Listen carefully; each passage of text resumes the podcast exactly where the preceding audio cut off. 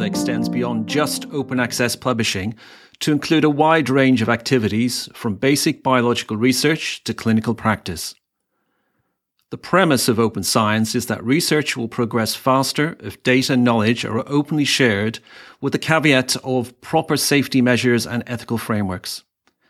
This has been most evident during the current COVID 19 global pandemic. But despite significant progress, open science principles and practices still need to be more formally embedded within clinical research institutions and organizations. Welcome to Pfizer's podcast series celebrating this year's International Open Access Week. I'm Martin Delahunty and I will be your host. Throughout this week, I will be interviewing experts working within clinical and medical disciplines who will share their perspectives on the impact and the benefit of open science for both patients and key stakeholders. As my guest today, I am honoured to have Dr. Guy Rouleau, Director at the Neuro, McGill's Montreal Neurological Institute Hospital, and the co founder of the Tanenbaum Open Science Institute. In 2020, Dr. Rouleau was recognised with Canada's highest civilian honour, the Order of Canada, for his outstanding contributions as a clinician scientist and as a leader in healthcare. He also received the Gairdner Award for his work on open science. A warm welcome, Dr. Rouleau, to the program. Thank you.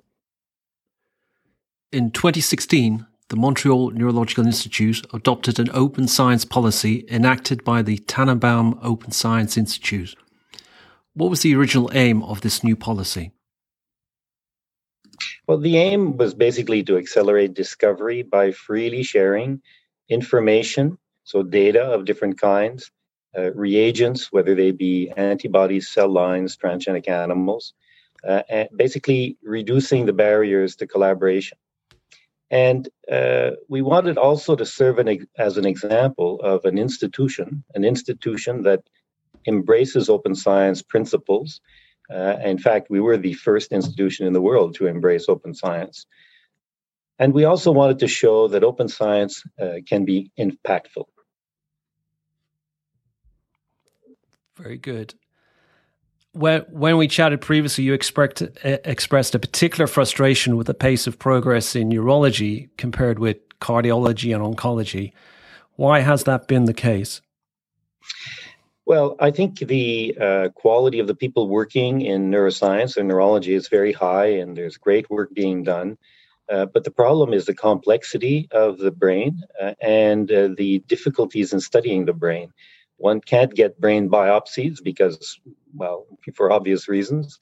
Uh, one uh, can has difficulty imaging the brain because it's all in a in a small box uh, surrounded by bone, and it is uh, very complex from the point of view of uh, of the number of cells. We don't know how many kinds of cells there are in the brain, probably over a thousand.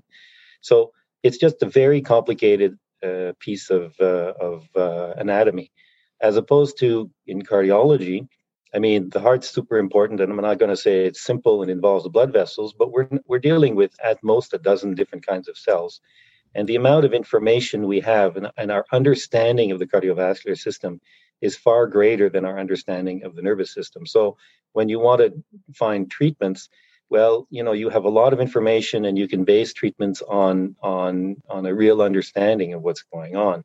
And in in oncology. And so they've done great strides in cardiology, and thank God. Uh, so the mortality from cardiology, I think, from heart disease and, blood vessel disease is decreasing.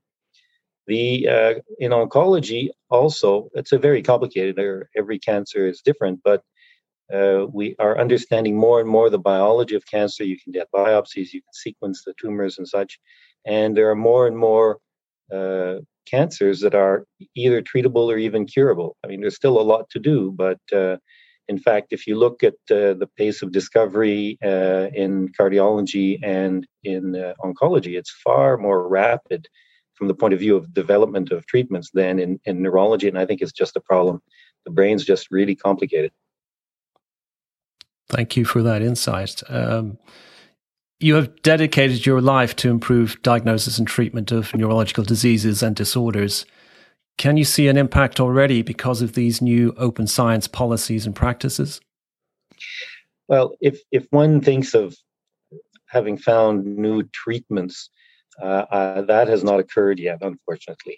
But we have seen more discoveries because of open. I give an example of one of my young scientists that I recruited here. When he did his PhD, he had uh, three papers, and that was his PhD thesis. But he put all his data on the web, and there have been seven additional papers that uh, were based on his data, meaning that his his he he produced three papers, and his data allowed seven other papers. So seven discoveries more than his three. So 10 discoveries versus three using the same data. So that's a, a multiplication of discovery.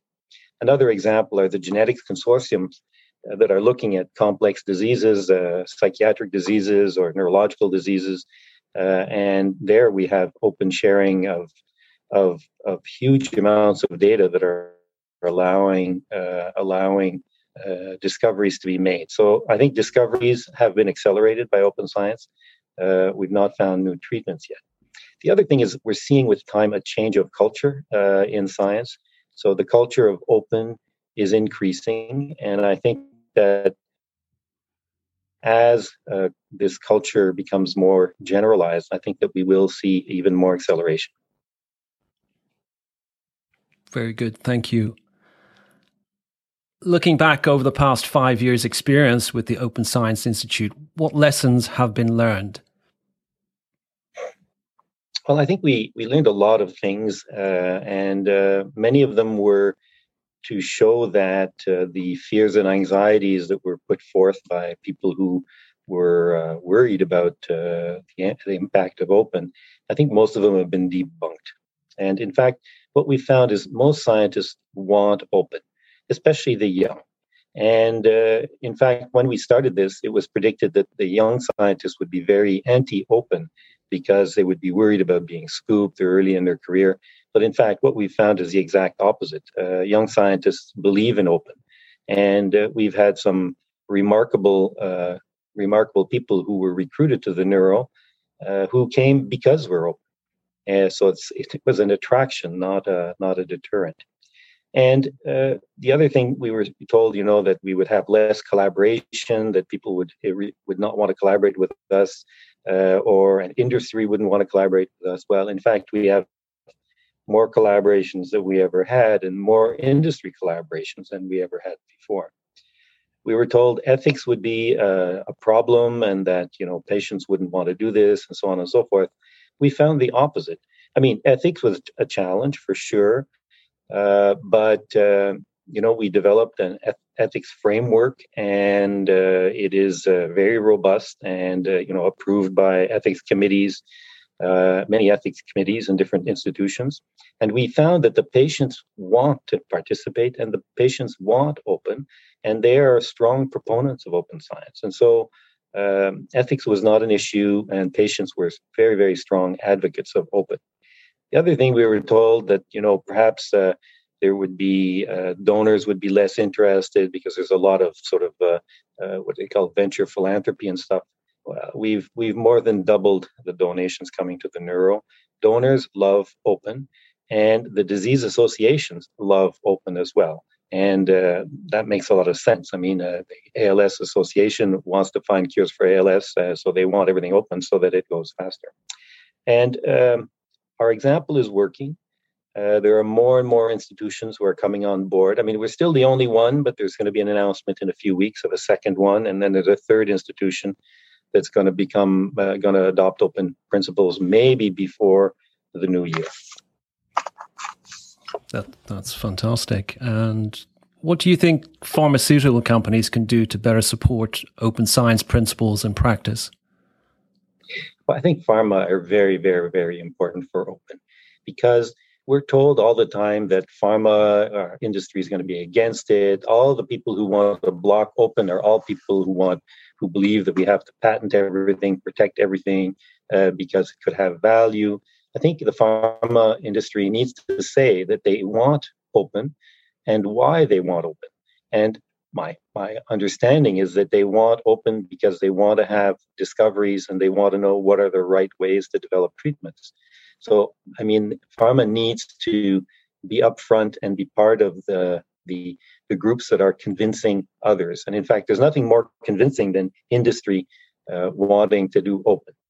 And the other thing that they could do is they could help to define the boundaries between open and closed. I mean, we believe in open science, but you know, of course, there are things that need to be done uh, in a closed manner. You know, if you're developing a molecule or you're so on and so forth, so that's all fine. But they need to define, you know, what's the boundary. And I and I think that there's a lot of confusion in in in that.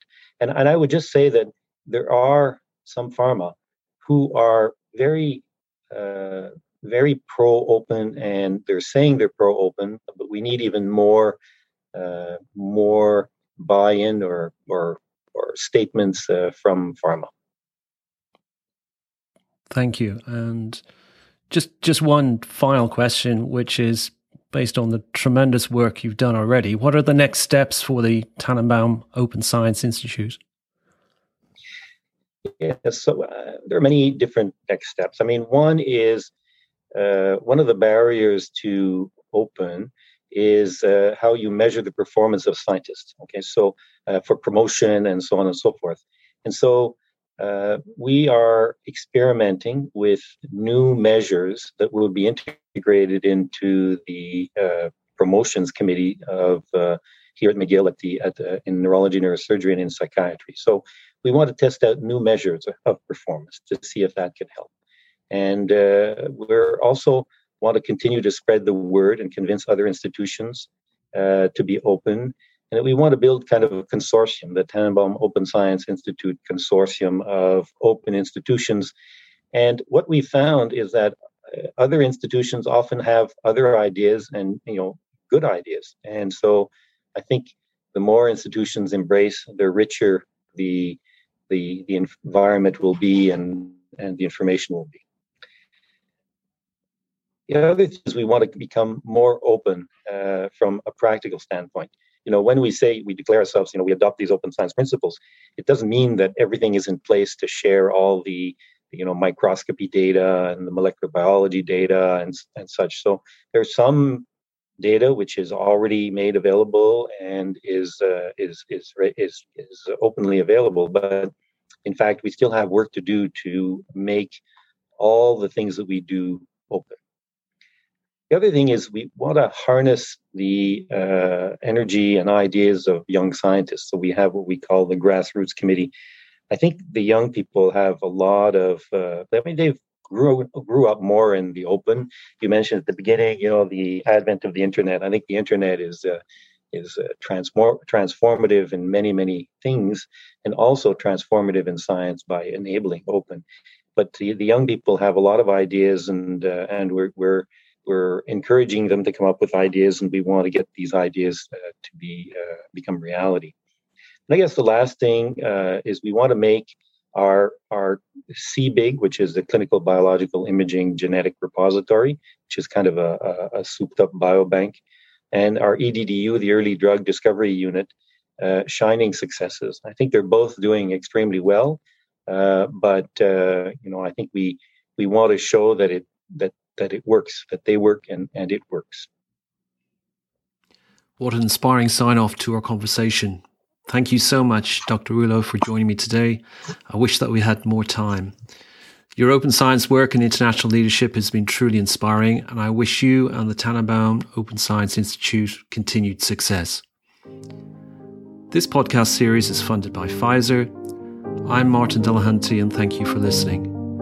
Join us again for the next International Open Access Week podcast.